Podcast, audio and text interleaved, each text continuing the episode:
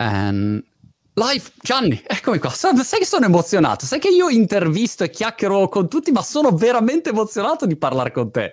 Sei, sei non so, cioè, sei, non, non so definirti, sei, sei, tutto, sei fantastico. Parlavo con Lorenzo prima, diceva Gianni, grande, e quindi sono molto contento.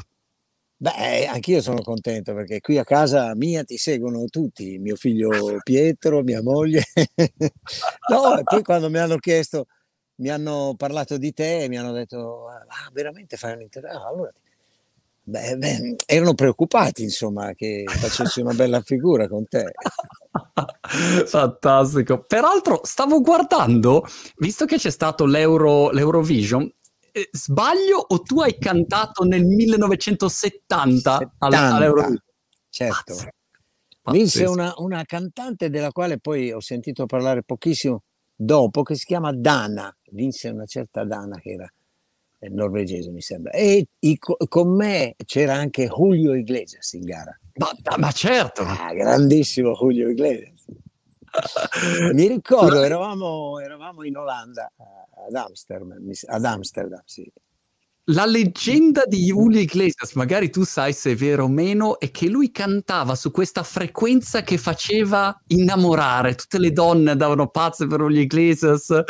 Eh, Ma infatti ricordo... Iglesias nel mondo è veramente un, qualcosa di così, un, un mito de, de, delle donne, proprio uno che piaceva a, a, tutte le donne. Qui in Italia c'è stato, c'è stato e c'è ancora un, un seguito straordinario. De, donne che apprezzano lui come cantante, ma anche come, sai, un, grande Latin lover, veramente.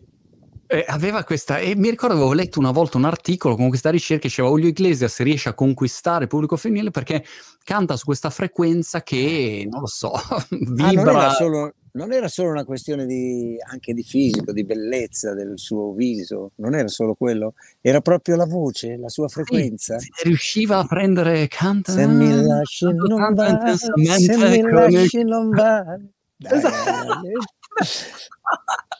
che eh, i, più giovani, i più giovani d'ascolto non si rendono conto, ma lui è stato, adesso conoscono il figlio, no? E, sì, e sì, Enrique, Enrique. No, ma anche lui ancora Parlavo con Tony oh. Renis proprio ieri, dico, ah Julio mi chiama sempre perché io sono il suo idolo. Lui dice così, Tony Renis, perché lo ha aiutato molto nel, nel mercato italiano, eh, si frequentavano, insomma, e ha scritto anche delle canzoni per lui, quindi eh, mi ha detto che ancora oggi lui potrebbe girare il mondo da grande superstar, non da star, da superstar.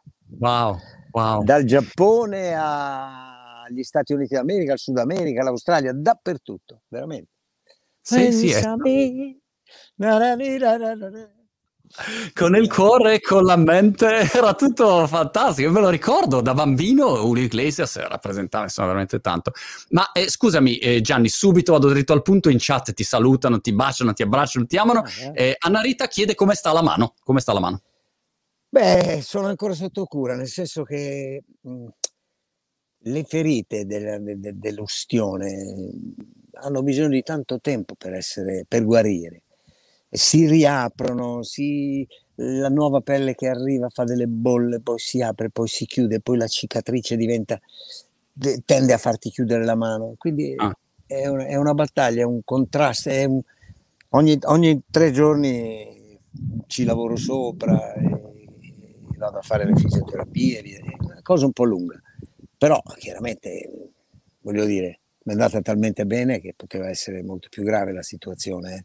Potevo... Mi senti bene? Mi senti bene? Anche se siamo lontani? Sì. E quindi sta abbastanza... Normalmente ci vuole pazienza per uscirne fuori. Sta, sta, riprendendo. Vediamo l'aspetto positivo. Anna sarà contenta perché sembra una pattina. Sai quando devi pulire in cucina? Ti può mettere il guantino per pulire, no? Sembra quella. No, quella è, una, è, una, una, è un po' rudimentale come palmare. È un pezzo ah. di legno qui sotto che mi aiuta a tenere le dita molto. cioè a, a contrastare il fatto che la mano si, si chiuda così perché le, okay. la, la, la, pelle tende a, a crescere dentro e a e a, e a, farmi chiudere la mano, invece devo contrastare questa cosa. Poi dopo per... devo fare vari esercizi, insomma. Però devo dire che sei ripartito subito alla grande e quando ho visto Lorenzo, peraltro ho appena visto Lorenzo su Instagram col basso che fa uh, l'allegria come bassista. Dice, io sono un bassista pessimo, però appena Gianni torna in tour io vado live uh, con il poncio e Lorenzo per me è fenomenale. Lui ha questa carica e, e a parte che ha, ha, questa creatività, questi colori, queste idee, quindi lo trovo fenomenale. Il vostro connubio mi sembra magico. Ecco. Dimmi, dimmi com'è nato questo contatto. Ma ci conoscevamo già da un po' di tempo. Io vado volentieri a vedere i suoi concerti perché c'è sempre da sorprendersi per, le sorpre- per, per, per quello che lui propone sul palco. Lui si inventa sempre delle, de- degli spettacoli come l'ultimo, per esempio, che è stato eccezionale, Jova Beach, nelle spiagge italiane con minimo 100.000 persone ogni, ogni volta, capito? Con le spiagge aperte, con poi l'aveva tutta le... non so se l'hai seguito il Jova Beach, sì, sai sì, qualcosa? L'ho cioè... seguito in remoto ed è stato pazzesco. Pazzesco, io una sera sono stato anche suo ospite, abbiamo cantato Dove insieme, sei andato, scusa Gianni? A che a Cerveteri, a Cerveteri. Cerveteri. Sì. Okay. E qualche tempo fa gli, gli, chiesi una canzone, dico ma perché non mi scrivi una canzone? Eh, beh, ci penso, poi sai, mi è successo questo incidente eh, grave, poi il Covid e tutto quello e allora ho fatto un mese d'ospedale, lui poi mi ha chiamato, mi ha detto mi dispiace, insomma è stato affettuoso. Poi esattamente il 5 di giugno, proprio il giorno 5 ricordo, mi chiama e mi dice sai che ci ho pensato alla canzone, eh? c'è una cosa forte, è un pezzo che dovrei fare io, però è meglio se lo fai tu, perché se dici queste cose tu in questo momento di ripartenza vedrai come... Io non capivo, Dico, mandami il pezzo, dai, lo, mi manda il pezzo, ero piuttosto contento e curioso anche di sapere che tipo di pezzo mi aveva preparato. Io gli avevo chiesto un pezzo comunque allegro, spensierato, non, okay. non quelle cose un po' divertente, tipo sono un ragazzo fortunato, penso positivo, quei pezzi lì. E lui eh, mi ha mandato questo pezzo, l'ho sentito, sono rimasto molto colpito dalla, dal, intanto da come lo cantava lui, perché lo cantava veramente bene, dall'arrangiamento, dalla forza della, della melodia, dalla ritmica. E dico, oh, mi piace Lorenzo, un po' difficile per me da cantare però. No, no, non ti preoccupare, bellissimo. Dico, quando lo facciamo? Subito, come subito. Imparalo che domani lo incidiamo. Mi ha fatto andare a Milano, siamo andati da Pinaxa, che è un, un genio della, della de, della sala di registrazione, fonici, suoni, tutto. E abbiamo registrato la canzone, l'abbiamo, l'abbiamo missata la sera, dopo due giorni era già nelle radio, cioè non ci siamo fermati davanti a niente. La mia casa discografica, ma eh, scusate, che progetto è? Non, non, abbiamo preparato niente, stanno uscendo tutti, escono cento pezzi, dico vabbè dai, buttiamoci nella mischia anche noi. Ma no, ma non si può così, invece poi abbiamo chiamato qualche radio, gli abbiamo mandato il pezzo, gli abbiamo... tutto in, nel giro de, dal 5 al... è uscito il, il 10 già l'abbiamo sentito per la prima volta. Allora, wow, quindi non succede quasi mai questo. Anche perché c'è bisogno di solito di fare la preparazione, sì. il pre-lancio, il coso, la, la Tutte, guarda che sta. Tutti gli artisti che sono usciti e e sono tantissimi, eh, avevano preparato tutto con cura, giustamente, si esce il giorno 11, poi abbiamo quelle cose televisive, abbiamo quell'altra, sì, televisive, quelle radio, abbiamo quelli, quella conferenza, quella preparazione, cioè, i social, tutto preciso. Noi invece allo sbaraglio siamo andati.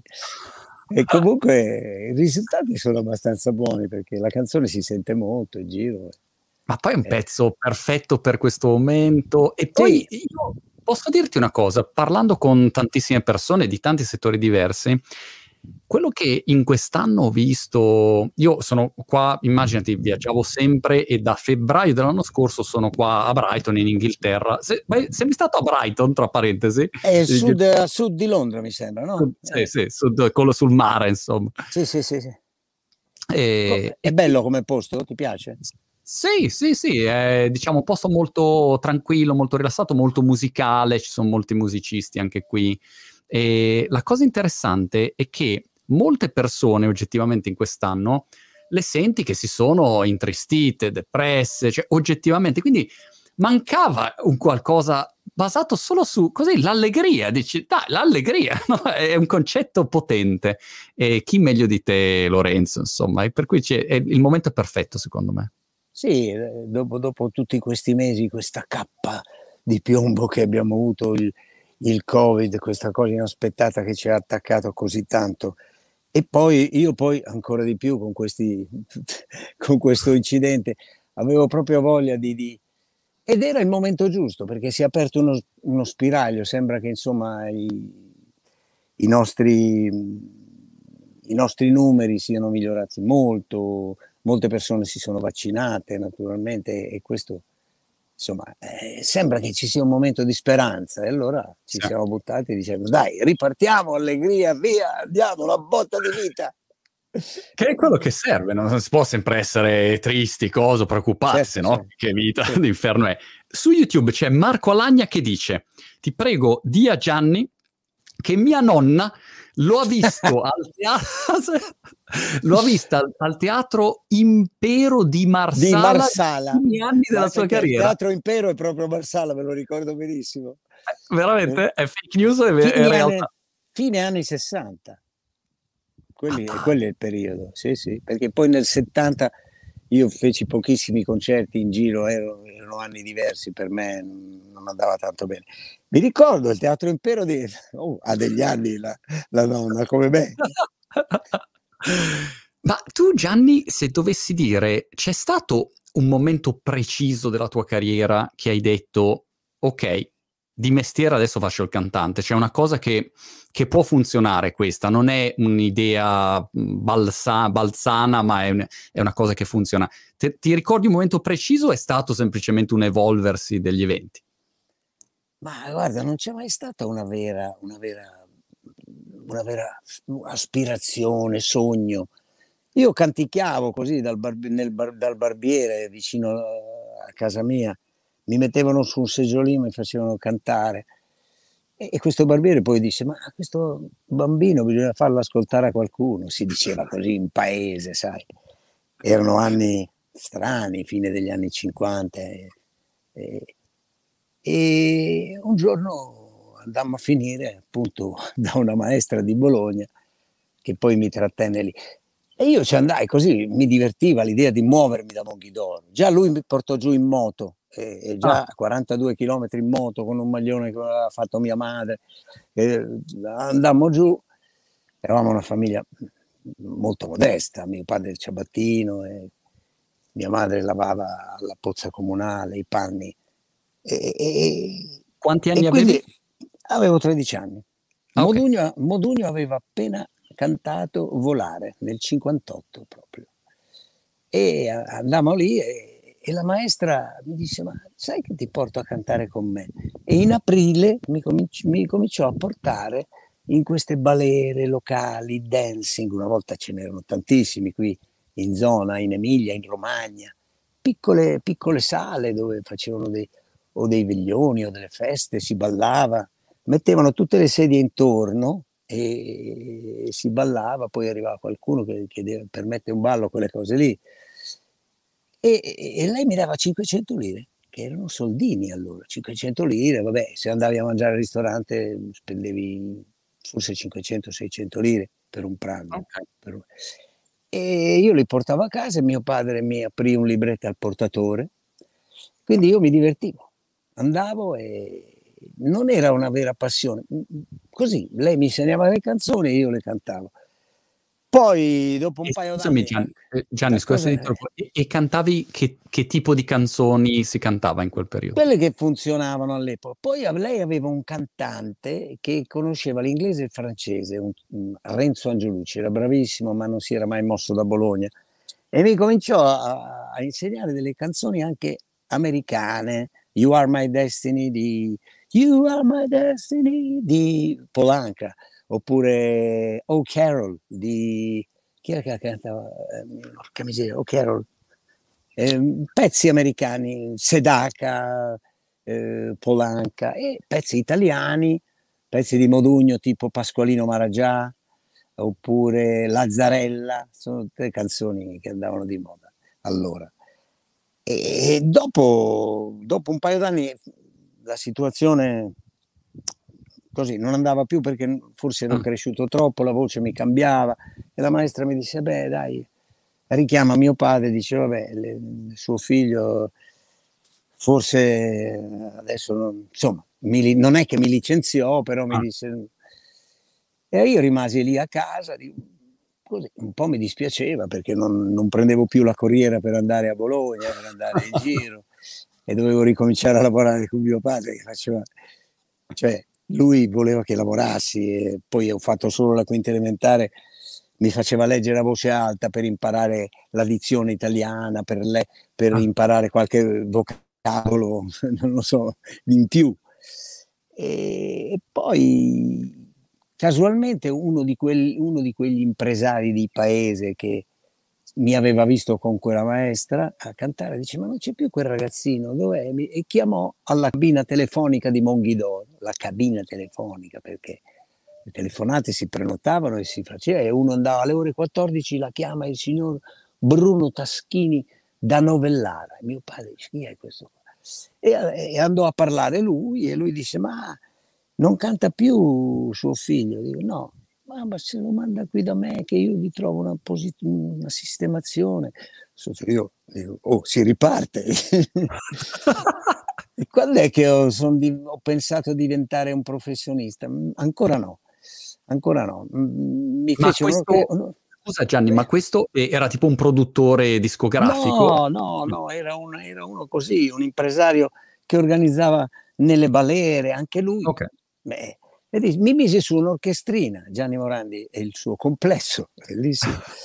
Poi eh, nel 61 eh, a Bellaria, in provincia, in provincia di, di, di, Forlì, sul mare, c'era un caffè concerto, io andavo a cantare qualche canzone anche lì e ci fu un arbitro di pugilato che mi vide, gli sembrava che io avessi un bel allungo con, con le braccia e mi voleva far fare il pugile.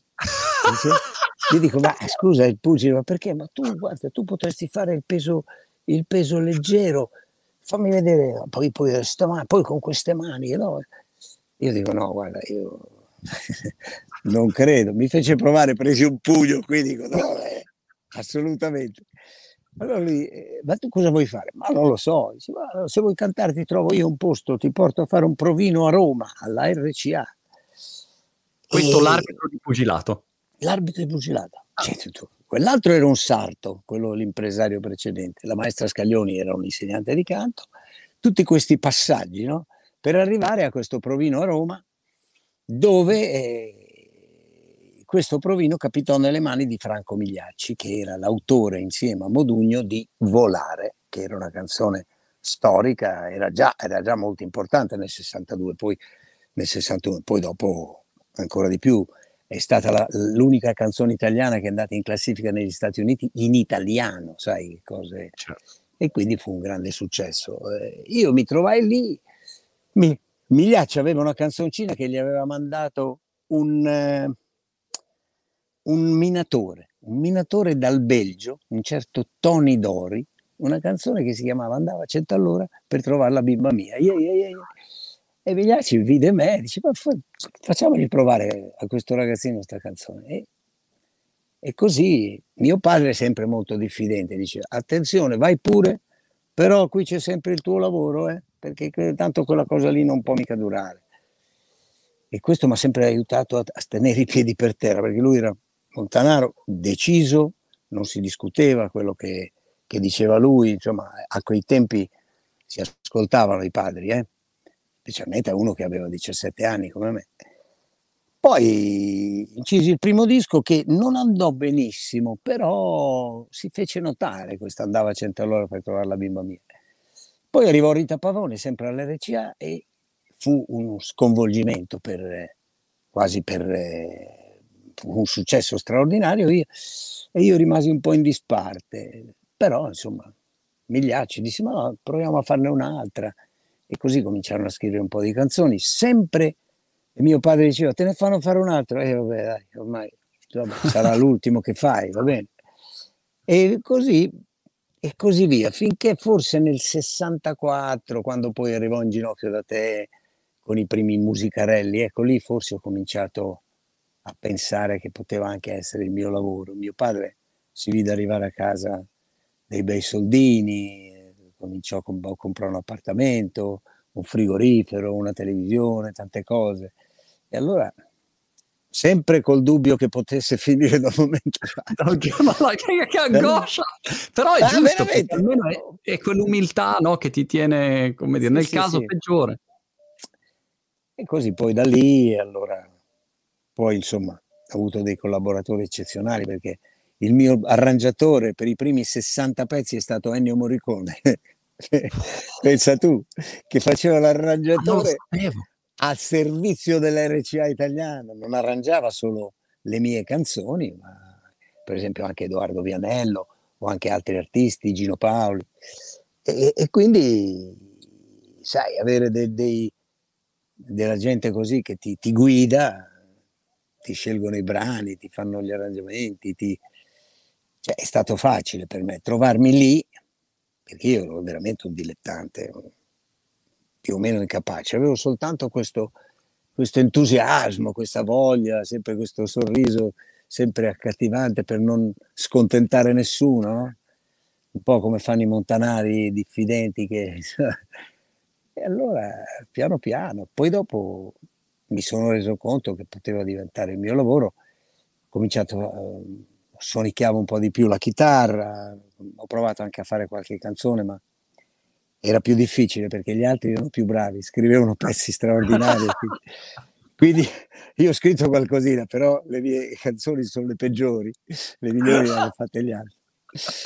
Ma è, hai studiato per la voce o, o, è sempre stata così? La tua voce era così o, o poi ah, ti sei messo? Cantavo in maniera spontanea, così ah. come veniva. Non è che Sentivo l'altro giorno, un po' di tempo fa, hai fatto un'intervista con Fedez, no?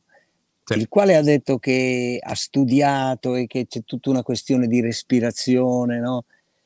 E io ascoltavo con piacere, ma poi ne ho sentito tanti altri che fanno il discorso della respirazione. Io ho sempre cantato in maniera così naturale, poi ho imparato probabilmente da solo a, ad amministrare la voce, a gestirla, a capire come esce il suono da qui, perché noi abbiamo, abbiamo il nostro, il nostro questa, il, il, suono si forma qui, dipende.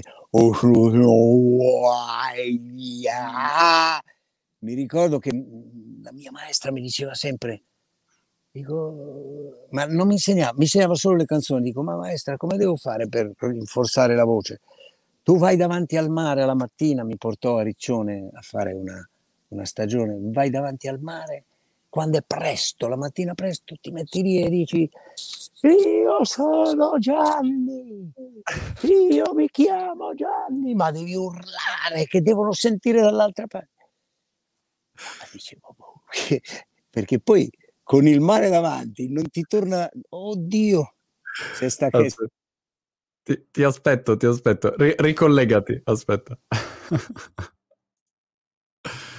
Ma che storie strepitose. Intanto ne approfitto per salutare tutte le persone che sono collegate mentre aspettiamo Gianni.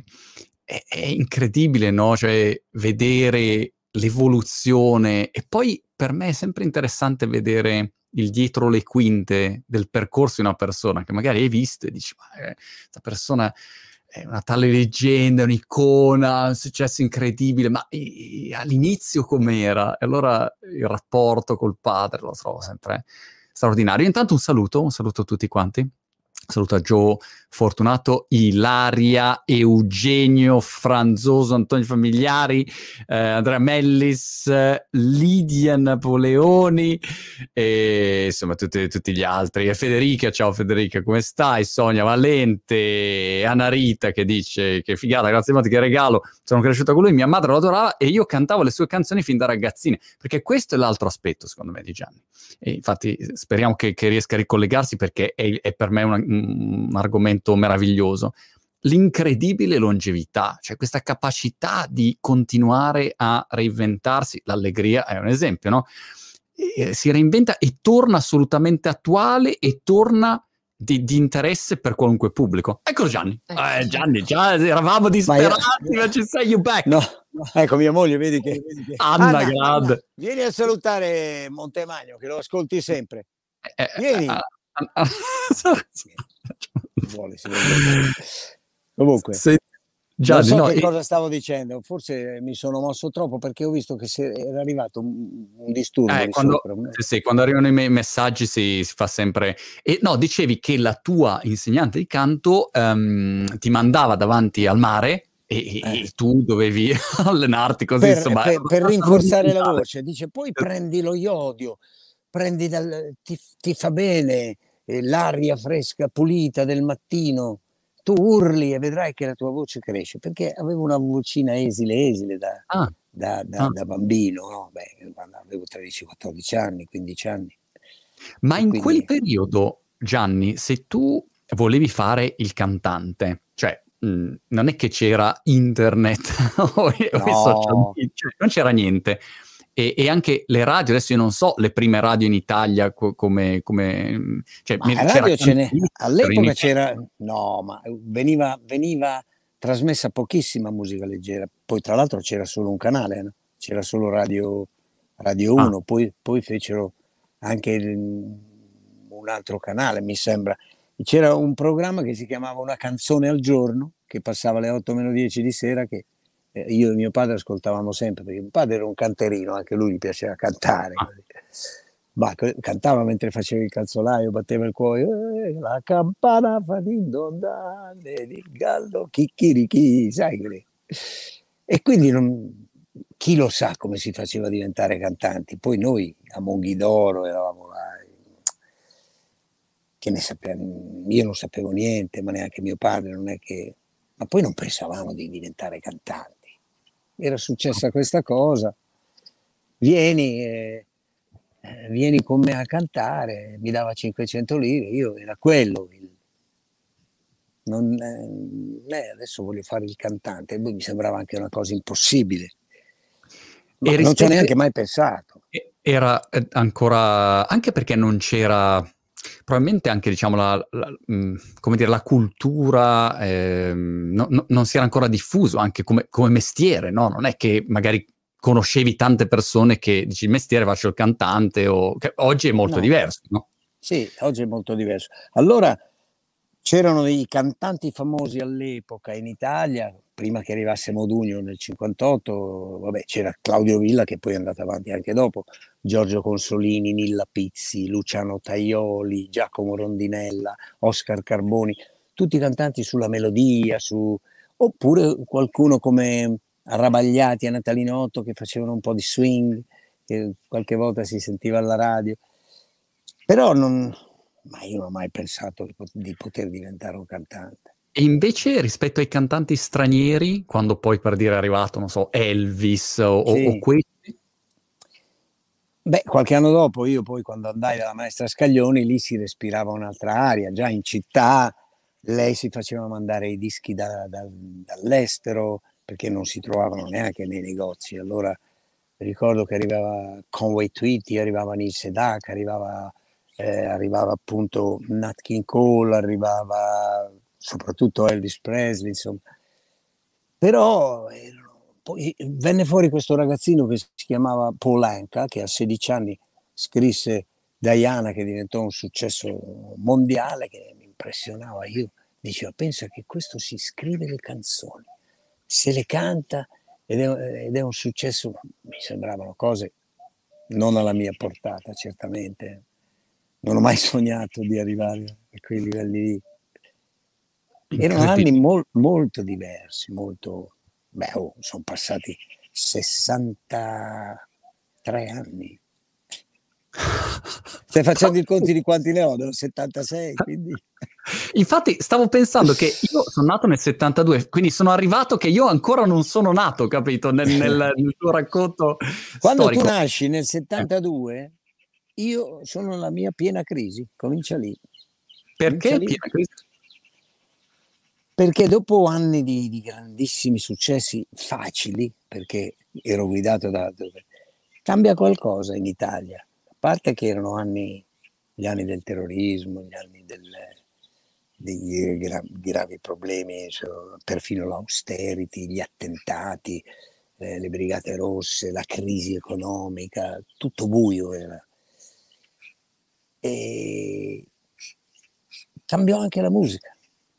Mm. Arrivarono i cantautori, arrivarono i cantautori politici impegnati con l'Eschimo e noi che rappresentavamo un'Italia che ormai non c'era più, l'Italia del sorriso, l'Italia dell'allegria della canzone, siamo stati tutti, siamo entrati un po' tutti in crisi, tutti quelli della mia generazione, io, Bobby Solo, Little Tony, eh, Rita Pavone, Orietta Berti, Iva Zanicchi, tutta questa generazione di cantanti che aveva un grande successo, entrò in crisi, ma io, io più di tutti perché probabilmente, non so, ero proprio un simbolo di, di, di qualcosa che non, non c'era più.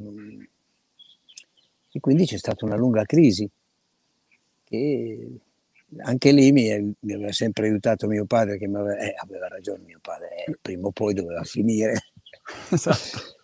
Però io avevo messo da parte qualche soldino, avevo guadagnato, stavo benino, quindi non mi preoccupai più di tanto. Cioè, certo, un po' mi dispiaceva perché non, non, non viaggiavo più, non mi chiamavano più, non, era molto difficile. E cosa hai fatto? Perché a volte uno vede il successo da fuori e sembra che sia una linea che va su così dritta, perfetta, no. invece è un continuo, no? Arzigogolar. È sempre un, un su e un giù. No, la mia crisi è durata molti anni, molti anni perché poi non capisci neanche perché è finito tutto. Io avevo venduto che ne so, un milione di copie l'ultima volta con Scende la pioggia alla fine degli anni 60 o con Occhi di ragazza che la portai poi, quella che portai lì all'Eurovision, che non ebbe un grande successo là, però in Italia fu un grandissimo successo. Dopodiché improvvisamente il disco successivo, mm, l'altro, mm. Io, Migliacci, il mio produttore, non, non avevamo forse capito bene che che era cambiata l'aria, che bisognava non cercare più la canzoncina, bisognava impegnarsi, cercare di fare... Di... Cominciarono a fare gli album, arrivò Battisti, che è stato, Battisti è stato molto importante per la musica italiana, ha fatto un, ha fatto un cambio, una svolta straordinaria. Adriano, per esempio, lui si dedicò al cinema in quel periodo. Poi ha trovato anche delle canzoni, non lo so, Adriano forse era più non lo so, io ero, ero fragile, non, non, avevo un gruppo di lavoro che capiva e, e io stesso, no? io non do la colpa agli altri, è sempre colpa tua che non certo. proponi più le cose, non proponi più le cose giuste, non, non sei più nel, mo- nel mood. E cosa ho fatto? Niente, sono andato avanti un po' di anni, così poi lì è successo un po' di tutto perché poi nel 71 era morto mio padre, nel 71 qualche anno dopo cominciai ad avere crisi col mio primo matrimonio, eh, separazione, poi insomma gli anni veniva tutto di, cons- di conseguenza. Poi dico che cosa posso fare? Perché io avevo 27-28 anni e sembravo vecchio di, di 50 anni, di, non lo so. Ricordo che a Milano quando vennero i Led Zeppelin e, e noi dovevamo cantare prima di loro, ci massacrarono e lì cambia, era proprio cambiato il mondo. Eh, I giovani non ne volevano sapere più di canzoni come quelle che proponevamo noi, non era più il tempo. E, mm. Poi piano piano le cose prendono una piede. Io cominciai a pensare che cosa fare e trovai qualcuno pensato, che mi disse... Eh, hai pensato, scusa Gianni, di, di cambiare mestiere o, o hai Sì, semplicemente... sì, anche di cambiare ah. mestiere, di cosa ah. posso fare, cosa posso... Poi trovai alcune persone che mi dicono, ma scusa, tu non sai niente di musica. Un chitarrista che si chiama Mario Gangi, che è stato un grandissimo chitarrista, un maestro di chitarra, mi disse, ma scusa, ma studia, studia musica, studia, poi ti prepari, non sei mica vecchio. E dico, come faccio? Ma, ma, ma prova a entrare in una scuola, in un corso. Allora io provai a entrare al conservatorio di Santa Cecilia di Roma. Ah. E mi consiglio a lui, dice, non entrare, non chiedere di entrare col pianoforte o col violino o col flauto, perché sono strumenti che si cominciano a suonare da quando hai 6-7 anni. Tu puoi, puoi, provare a entrare nella classe di contrabbasso che non hanno tante, non hanno tante richieste. Se vuoi metto anch'io una buona parola, insomma, feci un esame d'ammissione e mi presero al conservatorio, pur essendo fuori età, però c'era una regola che alcuni personaggi potevano entrare. Per... Feci questo esame e sono entrato al conservatorio. Ti dicevo che poi mi ero separato e quindi ero rimasto con i miei figli a casa. Problemi economici fortunatamente non ne avevo, sempre stato molto misurato. E alla fine ho passato molti anni lì dentro, fino all'81, 82, 83. A studiare? Studiavo, mi divertivo, respiravo tutta una musica diversa e allora cominciai a pensare, dico, beh, posso fare l'arrangiatore, posso fare il direttore d'orchestra, posso fare... Avevo letto che un, un direttore d'orchestra com... faceva il medico ed era diventato direttore d'orchestra anche a una certa età. E mi appassionai a quella, a quella ipotesi di, di, fare qualcosa così. E poi, poi le cose vanno avanti. E, e quando siamo arrivati agli inizi degli anni Ottanta, lì ho incontrato, perché poi sono, sono, le persone che incontri che ti fanno cambiare percorso, no? Incontrai Mogol, che voleva fare una squadra di calcio, non voleva scrivere canzoni. Mogol è un grande autore, insieme a Battisti, sai? Certo. Lo conosci, no? Leggendario, leggendario. Sì, sì. E proprio nell'80 finì la sua collaborazione con Battisti non, non, fecero un album che era l'ultimo, Una giornata uggiosa, e cominciarono a non sopportarsi più. Eh, non si è mai capito bene perché, ma è come nelle coppie, sai. E a quel punto Mogol disse, ma ho saputo che tu sai giocare a pallone, perché io giocavo con un, campiona- un campionato di seconda categoria, abitavo a Roma in quel periodo. E Dico sì, gioco a pallone, ma senza parlare di musica, di niente. Lui si era fissato che voleva fare il calciatore, voleva, voleva mettersi una squadra di cantanti, che poi nacque appunto in quegli anni, e mi chiese se conoscevo altri cantanti che giocavano, e fu quella e poi l'occasione per ricominciare. Io mi stavo diplomando al conservatorio in contrabbasso, ho fatto l'esame di compimento inferiore che ero andato abbastanza bene, suonavo nell'orchestra barocca lì eh, de, degli studenti del conservatorio, cantavo nel canto corale che ci faceva cantare Bach, il clavicembalo ben temperato, il nostro insegnante di canto era bravissimo.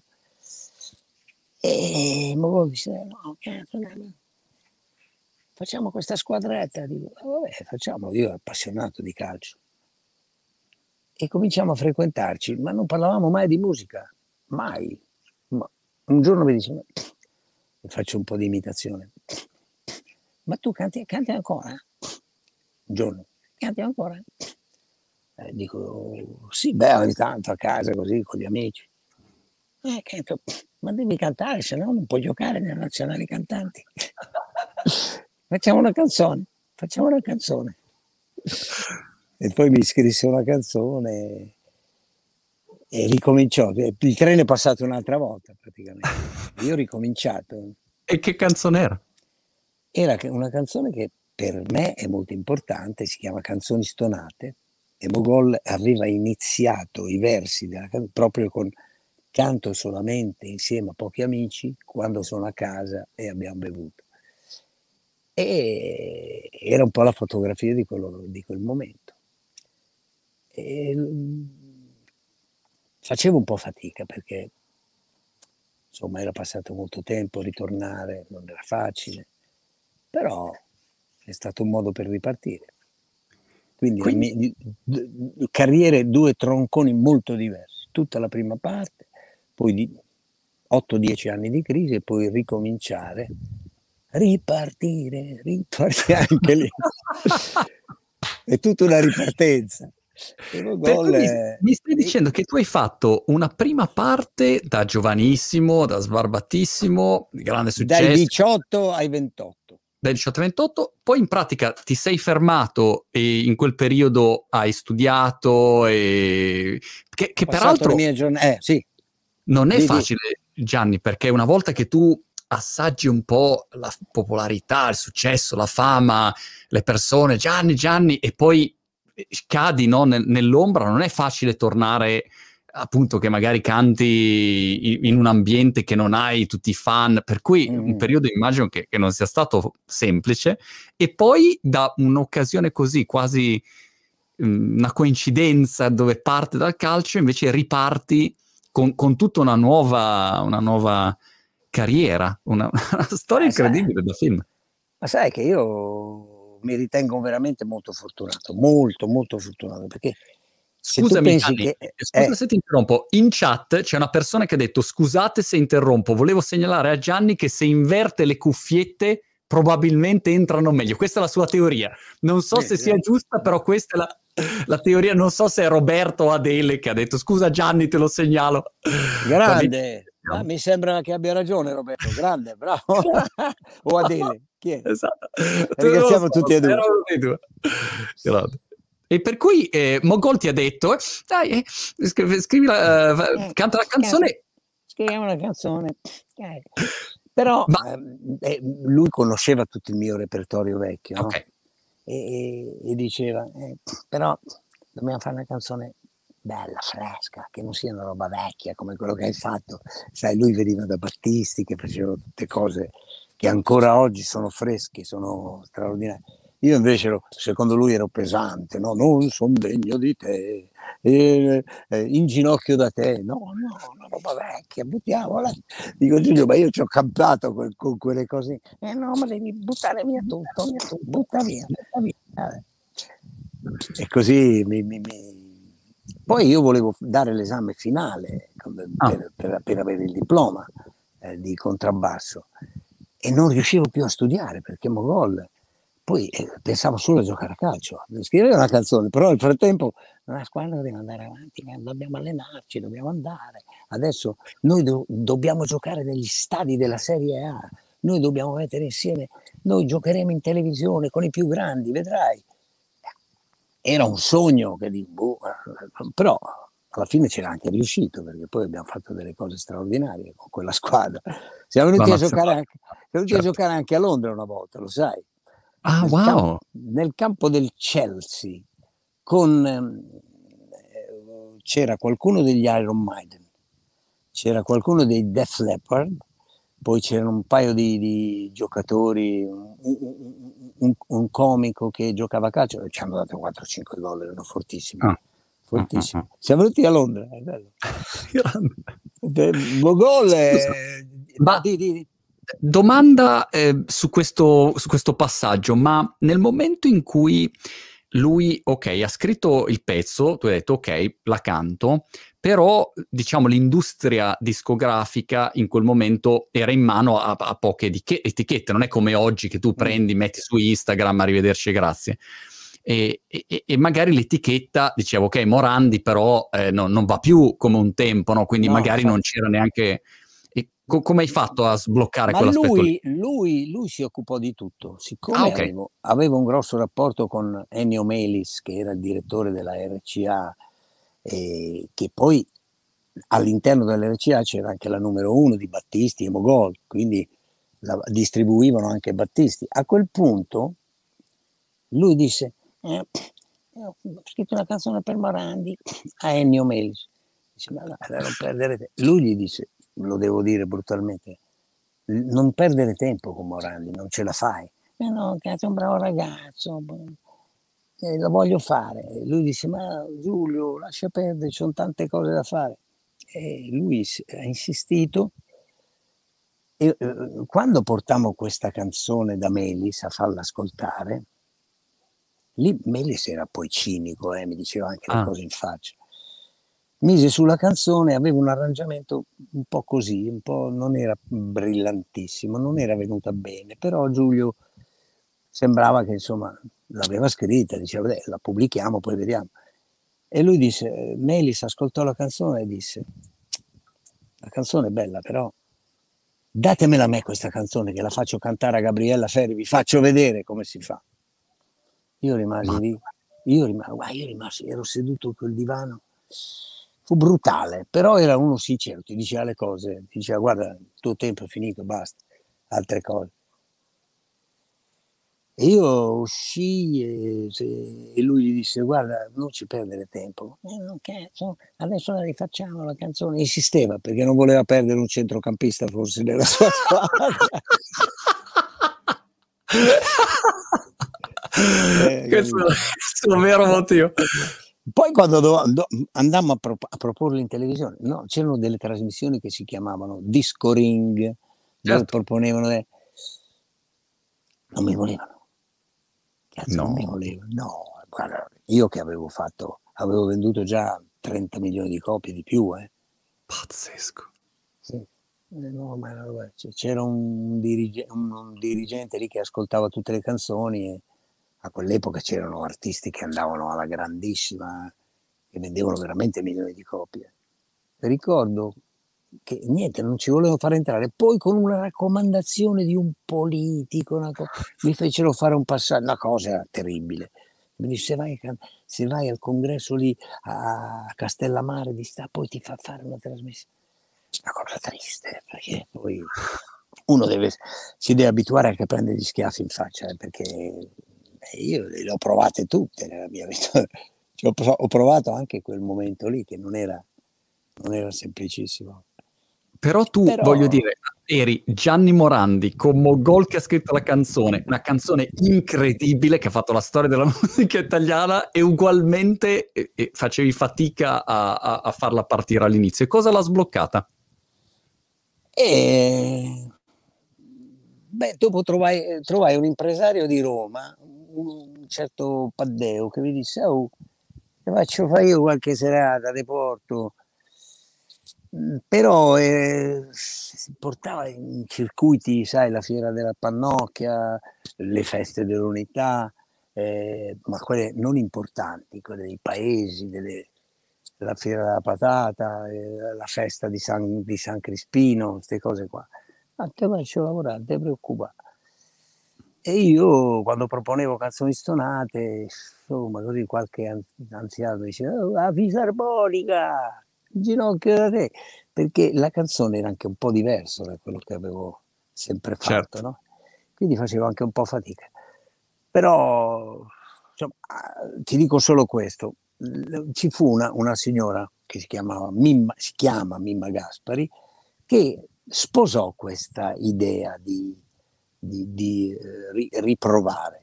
Era amica di Mogol, prese in mano la situazione e disse no, Ennio, a Melis, gli dice mi, mi, occupo io della promozione, guarda, vedrai che qualcosa facciamo. Va bene, dice, ti diamo anche un premio. Se vendi 20.000 copie ti diamo un premio di album, eh? Di album. Beh, non c'è mica arrivata, è arrivata a 17.000 copie. Dopo un anno 17.000 copie.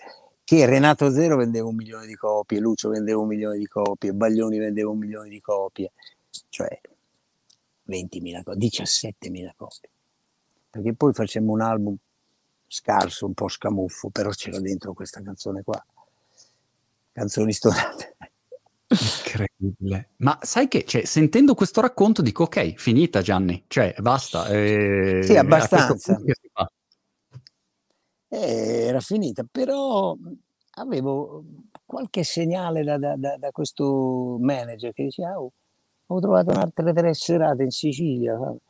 E questo mi dava mi dava come la spinta. Poi Mogol disse, proviamo ad andare a fare qualcos'altro, facciamo un'altra canzone insieme a Gianni Bella, si chiamava La mia nemica amatissima, che poi disse andiamo a Sanremo, andiamo a Sanremo. Che... E qui c'è qualche episodio di Mogol che era straordinario, perché Mogol eh. che, mh, aveva una politica con Battisti di essere sempre super eh, attento, non faceva televisione, non accettava interviste e mi diceva, e quando andammo a Sanremo, dice dai, vabbè, accettiamo di andare a Sanremo, che lui ci andava volentieri, così dai, ti vedono un po' di più di persone. Allora c'era un giornale che si chiama Sorrisi e Canzoni, che c'è ancora certo. oggi, prima del festival fa una fotografia, fa una, una fotografia con tutti i protagonisti, no? Sì. E li mette in copertina. Copertina. Una mattina, mattina, io poi in periodo ho abitato con Giulio a Milano, a via Palestrina numero 6, con Giulio Mogol. Allora dovevamo andarci a allenare, dico no Giulio guarda che devo andare a fare la copertina di Sorrisi e Canzoni, mi ha chiamato Rosanna Mani, sai. Eh, non c'è andare. Dico, come non c'è andare? Eh, non c'è andare. Cazzo, la fanno tutti quella cosa lì, tu lascia perdere. ma, eh, dico, ma scusa Giulio, come faccio? Ma io non so, eh, questa mi chiama. Eh, cazzo. Poi ti vedono lì nella foto, cazzo, sembri un ripetente. Capito? Una classe tu sei il ripetente. Pensa, pensa che cinismo che avevamo Però lucido era eh, un po' ragione, un po' no, beh, dai, dopo se sei nel gioco devi andare. Poi così piccoli passi. Ma sei andato poi... a fare la foto?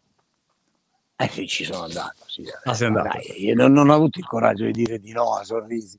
Gli dico poi, scusa Giulio, eh, ci mettono una foto appiccicata, ci mettono la mia testina lì magari prendono, eh cazzo non c'è andare, fai ripetente. Invece posso andare. Però poi niente, vabbè. Dopo, dopo per questo fatto qualche fatto tappa, strano, adesso mentre te lo racconto, sì. mentre ti racconto, mentre ti racconto mi vengono in mente le cose. In quel periodo mh, c'era un regista di, di, di, di, foto, di cineroma, eh, non si chiamavano fiction in televisione, si chiamavano foto, no. Sì, fotoromanzi. Mm, no, fotoromanzo è quello sui giornali. Ehm, romanzo sceneggiato, una, sai, mm. eh, come okay. tipo il Mulino del Po, queste cose qui che facevano, i Promessi Sposi. Voleva fare questo, questa storia di un separato, un, un, uomo separato che eh, la moglie gli lascia in affidamento i figli a lui.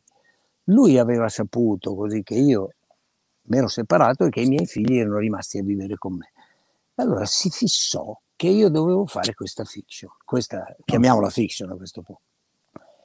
E io che stavo ricominciando a cantare avevo fatto appunto la mia nemica amatissima, canzoni stonate, poi cercavo di fare qualcos'altro ancora. Dico no, guarda, io non posso farlo, adesso sto ricominciando a cantare, Mogol dice, eh, non lo so, ma come vuoi.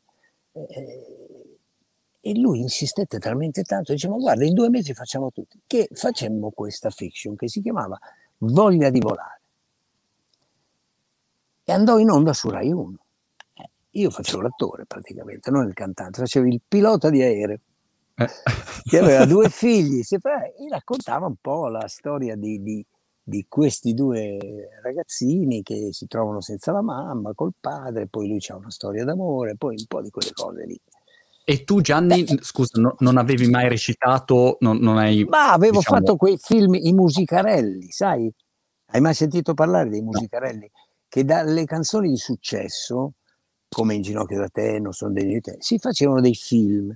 Si facevano okay. dei film eh, con una storiellina sempre uguale, che però dentro c'erano tutte le canzoni. Tu cantavi e poi ti innamoravi della figlia del maresciallo, sei militare, poi lui no, eh, ti fa fare un concorso canoro, poi litighi con la ragazzina, poi la tradisci con un'altra, poi torni indietro e, e gli chiedi perdono. Ritornerò in ginocchio da te. Il eh. videoclip, ecco, una sì, cosa tipo il videoclip. Okay. Che in, in, grande li faceva Elvis Presley, Elvis Presley queste cose, quei film, sai, che faceva lui musicali e noi un po' all'italiana, ma c'era una tradizione di canzoni del genere. Negli anni 50 le faceva Luciano Taioli, le faceva Claudio Villa, le facevano Sergio Bruni, ecco questi.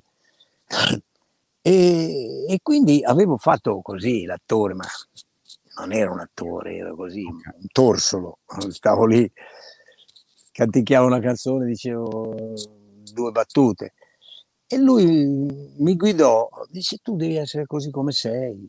E facciamo questa fiction, ebbe un grande successo. Porca miseria.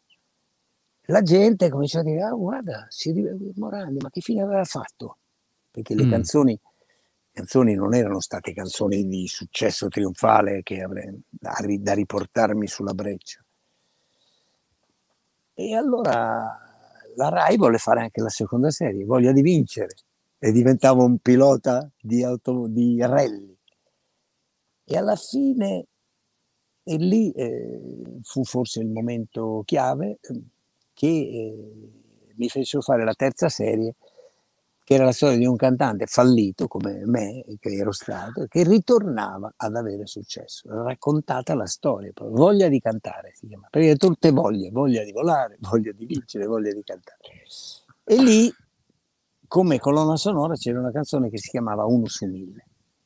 E quella canzone ha fatto veramente la differenza, è cambiato tutto dopo, sai, dopo dopo diventata, diciamo che la mia seconda parte della mia carriera è stata molto più importante della prima, molto perché ho fatto tutto quello che si poteva fare, vendere i dischi, fare grandi tournée, girare il mondo, collaborazioni straordinarie con tanti, un, un tour di due anni con Lucio Dalla fantastico, eh, due volte ho condotto il Festival di Sanremo, tournée, palasport, insomma era tutto tornato alla grandissima. La fortuna, vedi? Vedi la fortuna. E peraltro, cioè, questo ha fatto riscoprire anche canzoni, le canzoni iniziali, dove, no? cioè, voglio dire, sono canzoni storiche. Io penso che, in vista della nostra chiacchierata, ho messo un video su YouTube fatti portare dalla mamma a prendere il latte e mio figlio di sette anni, che è inglese, quindi non capisce neanche l'italiano, eh. era lì che era, cioè, era preso no, dalla, dalla, canzone e dice ma com'è possibile una canzone di, di altre mm. generazioni, però ha qualcosa quella canzone lì, ecco. Quindi Beh, certamente era in auge tutto quello che era il vecchio repertorio. Tra l'altro quella canzone lì è oh, la prima canzone che viene in mente alla gente. Eh, Morandi, fatti mandare dalla mamma a prendere il latte. Certo. Perché Migliacci poi mi disse, ma sai ci sono due parole chiave lì dentro, mamma e latte. Mm. Tutte le mamme la cantano al bambino, le nonne lo cantano ai nipotini. E oggi, oggi i bambini, se tu li fai Fatima dalla mamma, la conoscono perché la nonna o la bisnonna o la trisavola gliel'ha cantata. Sono di quelle canzoni che sono nella memoria cromosomica delle persone, capito? Canzone incredibile quella lì. E non a caso Migliacci è autore dei versi, Luis Bacalov, altro premio Oscar, autore della musica, Ennio Morricone, arrangiatore. Oh, cioè, beh, c'era non, questo... vale, non vale. Alla no. fine non è poi così stupida la canzone, era, era geniale un po' all'epoca. È chiaro Senti, che... Di, di. E, e, e, come, co, come diciamo, suggerimento a chi segue un percorso che, che al solito no, è travagliato perché qualunque se- settore segui, in qualunque area sei, puoi essere, essere, un cantante o può essere uno sportivo, immaginiamoci anche un imprenditore, hai alti, bassi, hai mille problemi da, da affrontare, dei momenti in cui proprio dici vabbè, è fatta, finita. Se tu dovessi dire, guardandoti indietro così, in tutto questo percorso incredibile che hai fatto, che, consiglio dai principale, a parte il fatto di non, non, abbattersi, insomma, di andare avanti, però c'è qualcosa che secondo te in particolare aiuta quando uno si trova in momenti così sfigati che, che, dici no. E... Ah, eh, questo lo raccontava proprio questa canzone che ti dicevo io, Ulus Umile, no? che dice se sei a terra non strisciare mai, se ti diranno sei finito mm. non ci credere, devi contare solo, solo su di te, uno su mille ce la fa. Però come fai a dire? Cioè, è chiaro che gli dice uno non devi mollare, devi credere in quello che fai, devi studiare, devi impegnarti, non basta più solo saper cantare, bisogna saper suonare lo strumento. Io se dovessi ricominciare da capo studierei l'inglese come l'italiano, sarai famoso in mm. tutto il mondo, studia uno strumento, prova a scriverti le tue canzoni, leggi, ascolta la musica degli altri, ascolta ascolta la musica americana, la musica nat- napoletana, la musica brasiliana, ascolta di tutto, ascolta l'opera, informati. Se proprio vuoi, ti ci devi buttare dentro anima e corpo e crederci fino in fondo. Vabbè, queste sono cose che si dicono, ma poi vanno fatte. Poi, un colpo di for- poi magari uno non ce la fa, invece un altro con un colpo di fortuna eh, gli succede questo, come è successo a me, perché io non ho fatto tutte queste cose. Sì, magari quando ho ricominciato nell'80 gli schiaffi che prendevo me li tenevo e stavo, stavo zitto, perché prendevo dei, dei no tremendi e nell'80, 81, 82. Cazzo, perché oh, quando entravo all'RCA io si aprivano tutte le porte prima, poi in quegli anni successivi mi vedevano arrivare, non dico che non mi aprissero le porte, però mi guardavano un po' così come un, un reduce. Un... E quindi devi sopportare, capito? Eh, devi avere la forza di sopportazione, sapere dentro che ce la devi fare, che ce la vuoi fare. Poi io, io mi ricordo che c'era un, un, un giornalista importante che, di quelli che, un opinion leader, no? Lo trascinarono a vedere un mio concerto in quegli anni lì. Io avevo, avevo un mio amico che faceva il muratore, che vendeva le cassette, le mie cassette, penso che eravamo, eravamo messi proprio, le vendeva a 5.000 lire. Alla fine del primo tempo, lì nella, nel, come si dice, nella hall del, del, teatrino, era un teatrino di provincia, di, di, di periferia a Roma, esce questo, che potrei anche dire chi è, ma insomma, okay. che fa, oh che palle andiamo, ma questo è uno morto, ma che cazzo. E questo muratore, muratore lo, lo sentì, no? diceva, oh, questo stronzo è uscito ha detto che se, se non manco ha visto il secondo tempo, se n'è andato. E io, io cazzo, ci rimasi male perché prima mi avevano detto, sai, è venuto a sentirti quello lì passano dieci anni e ci ritroviamo che invece io sto là, sono ritornata alla grande. Al top. Lo incontro, beh, non ho avuto nessuna, nessuna voglia di dirgli niente. Ci siamo abbracciati, ciao, come va? E dopo la vendetta, dai, la vendetta non esiste perché poi lo capivo anche, ma che cazzo. All'epoca c'erano artisti della Madonna e io ero lì un po' mezzo disgraziato insieme con quell'impresario romano, Fausto esatto. che non ringrazierò mai abbastanza perché era bravissimo, bravissimo, guarda, aveva un coraggio e riusciva a vendermi le serate, era bravo. D'altronde è, è, è, questo gioco, ne, ne, parlavo con Matthew McConaughey, è presente l'attore hollywoodiano, sì. insomma, e, che, che, ha avuto un percorso anche lui molto complesso, travagliato, e lui diceva a un certo punto ho proprio capito il, è un gioco, no? questo gioco del business, dove un giorno quando hai successo sono tutti che ti chiamano, tutti amici, e, e poi appena sei passato un po' di, di moda, no? puzzi come il pesce, la gente sì, non sì, ti risponde, devi solo saperlo, ecco, non è che te la prendi sul personale. Sì, sì, no, lo devi sapere, è così, è così. Io l'ho provato, quando andavo al conservatorio in quegli anni, parcheggiavo la macchina in piazza... Aspetta che è arrivata una telefonata. Quando, vediamo se ti risento. Aspetta che non ti sento. Tac, tac, tac. Vediamo se ritorna. Perché quando entrano le telefonate nel, nel cellulare stacca. Non so perché. Non chiedermi tecnologicamente il motivo. Aspetta che non ti sento. No, aspetta. Pro- aspetta. Prova, prova, a ricollegarti. A parte che abbiamo già parlato... Uh, ah no, eccoti. Eh, aspetta, aspetta, fermo. Ci sei. Parla. Parlo, parlo, però io non ti vedo più. È uguale. È uguale. Parlo lo ah. stesso. Dicevo, okay. quando andavo, mi senti? Sì, sì, ti sento bene. Quando, ah, ecco, vedi, quando andavo al conservatorio parcheggiavo in Piazza del Popolo a Roma, a Roma. C'era, un, c'era, il parcheggio, adesso non c'è più, perché via del Corso, lì, via dei Greci, c'è il conservatorio di Santa Cecilia. E io attraversavo questi 2, 3, 400 metri a piedi e vedevo della gente che mi guardava un po' così, no? Come ah vedi Porello, Porello andiamo, ma che fine ha fatto, ma dov'è? Le sentivo questi sguardi, no? E dicevo, un po', un, po', un po' lo senti che ti dà fastidio un po', però eh, mentre se, guarda, se, cammino adesso via del corso, eh, già, capito? Sono quei momenti lì che sono tremendi, tremendi però fanno parte del, del, del percorso. È la vita, è così, ma non solo per chi fa il cantante, oh, certo. per tutti. Certo. Per tutti. È anche bello passare una crisi del genere, se si riesce a superare, perché capisco che molte volte molti non ce l'hanno fatta, molti si sono abbandonati, si sono lasciati andare.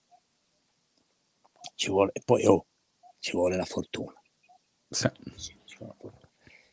Delle volte si parla di squadre di calcio, no? Tattiche, un gioco alla Sacchi, un gioco alla Murigno, un gioco a, alla Guardiola, un gioco alla Klopp. Eh. Poi palla al centro, due passaggi. Uno dribbla tre persone, la mette nel sette. Che cavolo di... Voglio dire, tutto il tuo, tutto il tuo schema dove è andato a finire? Vinci 1-0 perché quello lì si è inventato quella cosa. E allora non, non lo so, poi io vedi, il treno è passato due o tre volte per me. È passato due o tre volte. Anche adesso, per esempio, la, la, telefo- la telefonata di Giovanotti dieci giorni fa, undici giorni fa, che mi ha detto oh, c'è il pezzo. Io avevo voglia di rifare qualcosa, no? perché dico, adesso uno come me che ho già fatto tante cose, adesso cosa faccio? Metto a fare un altro disco, un album, ma chi se l'ascolta? Nessuno. Ma... Eh, Beh, non è io... vero, non è vero. No, faccio per dire, insomma, eh. faccio per dire, diciamo, le radio mm, non è che beh, aspettano la, eh, l'uscita dell'album di Gianni Morandi, delle, anche perché ci sono le nuove generazioni, c'è un momento di trasformazione straordinaria in questo, in questo momento, cioè tutti questi nomi che magari facciamo fatica a riconoscere che muovono milioni di persone attraverso i social, che noi siamo dei dinosauri dietro che non sappiamo dove andare, per dire, però ecco, oh, mi sono perso, cosa stavo dicendo? Che anche questa telefonata di Lorenzo anche questa, anche questa anche questa telefonata è ulteriore colpo di, di fortuna perché avevo voglia di fare qualcosa, siamo in un momento particolare, arriva con questa canzone, ti dà un entusiasmo enorme, ti ributta in, nella mischia e, e, e, succede qualcosa, si accende qualcosa. È, è bello. Sì. E anche questa è fortuna. Il rapporto, per esempio, con gli altri è importante, gli aiuti. Chi gli ha detto Giovanotti? Io mo chiamo Morandi gli do questo pezzo. No, è giusto. Però io infatti io lo ringrazio continuamente. Raccoglie anche, no, anche in base a quello che hai seminato no, nel tempo, la, la, reputazione che hai, il modo in cui ti sei comportato, eh, sono tante cose. Gianni, sai che abbiamo parlato un'ora e sette minuti? No, Adesso no, arriva e, Ciao, e, e mi dà... Io, Vabbè, se, raccontato, minuti, ho, ho, ti... ho, parlato troppo. Eh. Ma no, ma invece Gianni, qua guarda, se in chat poi vai a vedere, hai miliardi di complimenti, abbracci, baci, insomma, è fantastico, veramente. Ma tu c'hai un grande seguito, eh, Montemagno? Non eh? lo so perché, non lo so, si vede che oh, saranno mia, moglie, mia moglie ti segue, ma su, anche su argomenti. Uh, sto ascoltando Montemagno che parla di cosa, di, di che cosa parlavi oggi? Di una cosa importante, adesso non mi ricordo. Parlerò di ping pong. Mio, ah, mi ha detto che sei un campione di ping pong, mia moglie. Poi Pietro, mio figlio, ti segue anche lui, e quindi mi fa piacere. Infatti Dalia eh. mi ha detto, Dalia, il nostro ufficio stampa, ha detto, devi certo. fare una cosa con Montemagno, devi fare una cosa con Montemagno. Ma dai, gra- grazie Dalia, grazie, grazie. e mio, mia moglie è contentissima. Ah, beh, lo devi fare, assolutamente. Ma guarda, per me è sempre straordinario perché, cioè, io figurati, no, faccio 49 anni quest'anno, ma eh, voglio dire, per me io ti conosco da, non so, quando ho boh, 7 anni, no? quindi per me eh, tu sei... Con, ma i tuoi, gen- tu, i, i tuoi hai ancora qualcuno dei tuoi, tua madre, tuo padre, ce l'hai? Ancora? Mia mamma, mia mamma, sì. Sì, Beh, sì. Lei, lei, mi conosce certamente. cioè, Siamo certo. cresciuti insieme. assolutamente, assolutamente. Salutamela. Senti, e, e, poi anche con i social, eh, tu ti, mi ricordo quando sei sbarcato qualche anno fa, eh, forse Facebook ha iniziato sì, lì, sì. E, e, avevi come dire anche lì preso un'onda che sì, uno diceva Gianni Morani sui social invece boom all'improvviso io guardavo, penso, io facevo tutti gli eventi di tecnologia, così digitale, era un po' il mio mondo, e ogni volta quando uno faceva una presentazione partiva con la tua faccia il metodo Gianni, come si risponde ai commenti? Il metodo Morandi, allora impariamo da Gianni, il primo influencer. E quindi dice, caspita, ma, ma come ha fatto a reinventarsi di nuovo?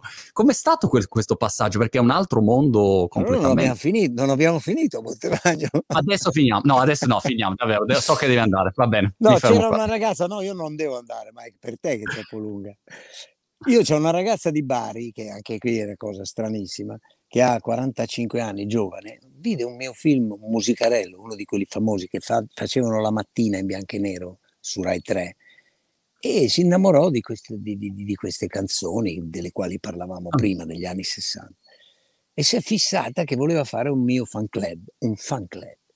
Mi, raggiu- mi cerca, mi raggiunge, e dice voglio fare un fan club. Ma dico, ma cosa ci faccio? Dai, un fan club alla mia età, non ce l'ho mai avuto. Dico, ma guarda, devi farlo, devi farlo. Insomma, va bene, facciamo questo fan club. Qualche anno dopo scop- lei aveva, aveva, aperto una pagina Facebook, diceva guarda, ho già 3.000 persone, tu devi entrare anche su Facebook. Dico, ma cos'è Facebook? Facebook, cos'è?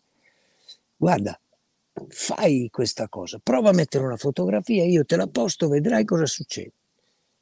E, uh, metto una foto e vedevo piace a tre persone, piace a nove persone, piace a 15 persone, piace a 25 persone. Allora mi incuriosì per, su questa cosa, mi ci sono buttato dentro, oddio, è venuto un raggio di sole. Che sei, Per un attimo sei stato completamente illuminato, irraggiato. okay. E allora feci appunto, mi, mi, mi, mi incuriosì moltissimo, cominciai a, a mettere delle foto di vita quotidiana, io che facevo il giardiniere, io che zappettavo, io che contavo i fagioli, che pulivo i fagioli e mi accorgevo che cresceva sempre di più questa pagina. Lei, vedi che te l'avevo detto? Dico, vabbè, ma eh, cosa mi serve? No, ma è importante perché hai un bel contatto con la gente. E allora, allora io ho cominciato anche a mettere delle cose professionali che però interessavano molto di meno questo. Eh? E poi mi sono inventato di rispondere perché vedevo delle cose, anche dei, dei commenti, sai, quelli un po' contrari. Scusa, scusa se mi eh, permetto. So fa, ma mi sposto tutto, prendo il telefono e vado via. Eh. Ok, qua. No, no, no, abbiamo perso, abbiamo perso. Cioè, io eh, qui con Gianni Morandi starei sette ore di fila. La verità è che adesso dobbiamo lasciarlo andare perché se no giustamente mi, mi sgridano perché abbiamo già sforato i 12 minuti e chiedo scusa a, a tutto il, il, team di, di Gianni, ma eh, n- non riesco a smettere veramente, toglietemelo. Eh, spero si ricolleghi giusto per, per un saluto. Però devo dire, concordo con tutti i vari commenti delle persone che dicono Gianni Morandi, oltre ad avere una carriera straordinaria, persona straordinaria, no? Cioè, anche vedere l'umiltà, secondo me, di, di, una persona, la spontaneità, la sincerità, è fantastico. È ipnotico, è vero, Eugenio Franzoso. È ipnotico, è un mito, è davvero, davvero. Perché uno si dimentica a volte delle persone che hanno fatto, hanno fatto proprio la storia, no? Di, della musica di un paese. Quindi non è un pezzo, è una storia di 60 anni, per cui questo secondo me è veramente incredibile, ecco. Bene, bene, bene. Vediamo se riesce a ricollegarsi per, per un saluto finale. Intanto io uh, vi saluto, Uh, un saluto a um, Pasquale Di Fraia, Annalisa Mughedo. Eh, Gianni è tornato, è tornato. Vedere, vieni qua, eccolo, vieni qua, eccolo, vieni qua che devi salutare Montemagno. Dai. Montemagno sei il mio mito. Senti, di che cosa, cos'è che stavi guardando? Ma io le guardo tutte da anni. Ma cos'è ma che la... ti ho credo. Io, ti ho inventato io. L'argomento qual era? Ma, ma quello ha, di oggi. Ma ne ha mille, ne ha mille di argomenti. Ne mille. Tipo? Ciao, fammi andare via. Fammi andare via. Uno, uno, su mille ce la fa, un, un, video su mille mio ce la fa ogni tanto a fare qualcosa, capito? No, no, sei molto seguito, mi fa piacere. Grazie per questa chiacchierata. Ci vogliamo Gianni, salutare? Sì, ma guarda, più per te, io starei qua sette ore, ma non voglio approfittare de- della tua disponibilità, davvero, eh, sei strepitoso. Io, guarda Gianni, ti auguro veramente in bocca al lupo per, eh, per tutto quanto. Dimmi solo, dopo l'allegria, che hai già qualcosa in testa? C'è già magari un tour in testa? C'è qualcosa che bolle in pentola? Ma guarda, io stavo facendo una serie di concerti qui a Bologna, al Teatro ah. Duse, seguendo un po' l'esempio altissimo di, lui, di Springsteen che ha fatto per un anno senza muoversi da Broadway, no? ha fatto più di 200 concerti. Io ho detto, ma perché non faccio anch'io? Ho girato il mondo, faccio un concerto qui a Bologna, al Teatro Duse. Chi vuole venire a vedermi, viene a vedermi. E magari vengono da fuori, mi sono sempre mo- mosso io e abbiamo messo insieme questa cosa. Mm. E ho fatto una trentina di concerti che però sono stati interrotti dalla pandemia e ce n'erano ancora otto esauriti che devo concludere. Quindi la prima cosa che devo fare è tornare a fare questi concerti eh, al Teatro Duse e poi vediamo. Eh, Lorenzo mi ha parlato di altre canzoni, mi ha detto ma facciamo qualcosa ancora, mi ha mandato anche un'altra canzone piuttosto bella, diversa da questa. Scusa, eh, mi sono messo male, va bene lo stesso. E niente, ricominciare a cantare, questo mi piacerebbe perché quando uno è stato sul palco e ha fatto questo lavoro per tanto tempo, ci torna volentieri sul palco. Certo. Lo, lo, lo, lasci malvolentieri. Io capisco quelli che non vogliono smettere anche quando diventano patetici. Io spero di non diventare patetico. Eh. Grande. Gianni, un abbraccio e bocca al lupo per tutto. Spero di conoscerti un giorno di persona. Ci ah, vediamo. Succederà sicuramente. Ciao. Grande. Ciao. ciao Grazie. Ciao. Eh. ciao. Buona serata.